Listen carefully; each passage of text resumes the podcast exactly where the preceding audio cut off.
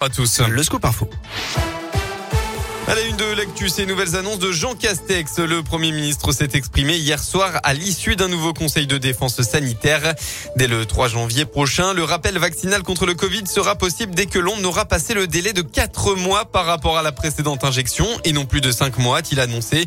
Le pass sanitaire devrait aussi devenir un pass vaccinal. Et oui, autrement dit, le précieux sésame pour aller au restaurant ou encore au cinéma ne pourra être activé qu'avec un schéma vaccinal complet et non plus euh, un simple test négatif.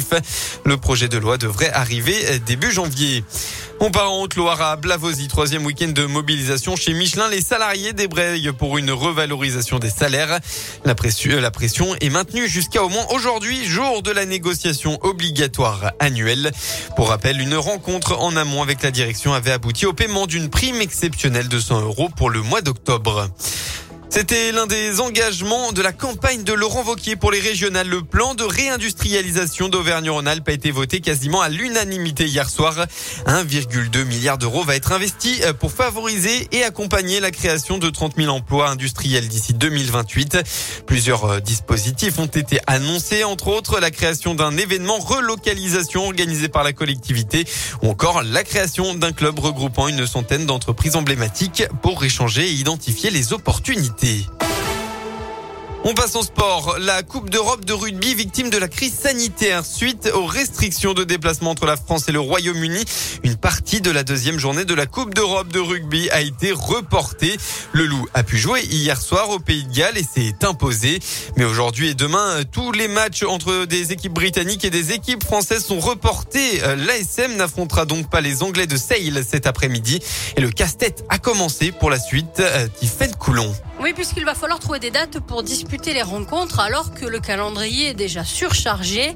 Il n'y a même pas de trêve, par exemple, cette année à Noël avec des matchs de championnat prévus le 26 décembre et le 1er janvier pour les Auvergnats.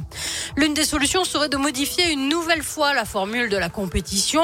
Au lieu des huitièmes de finale en match aller-retour prévus, on jouerait un seul match sur le terrain de l'équipe la mieux classée à l'issue de la phase de poule. Cela permettrait de libérer un week-end pour attraper les cinq matchs de Champions Cup reporté. À l'heure actuelle, cela semble être l'option la plus logique, mais si la troisième et la quatrième journée prévues en janvier sont elles aussi perturbées, il faudra peut-être faire l'impasse sur les huitièmes et jouer directement les quarts de finale. L'an dernier, les deux dernières journées de la phase de poule n'avaient pas pu se jouer. Un mot de handball, enfin, elles sont en finale dans ce mondial. Les Bleus sont, se sont qualifiés à l'arraché hier face aux Danoises. Dernière quasiment tout le match, elles ont finalement réussi à renverser le Danemark en demi-finale 23 à 22. Elles affronteront demain soit la Norvège, soit l'Espagne.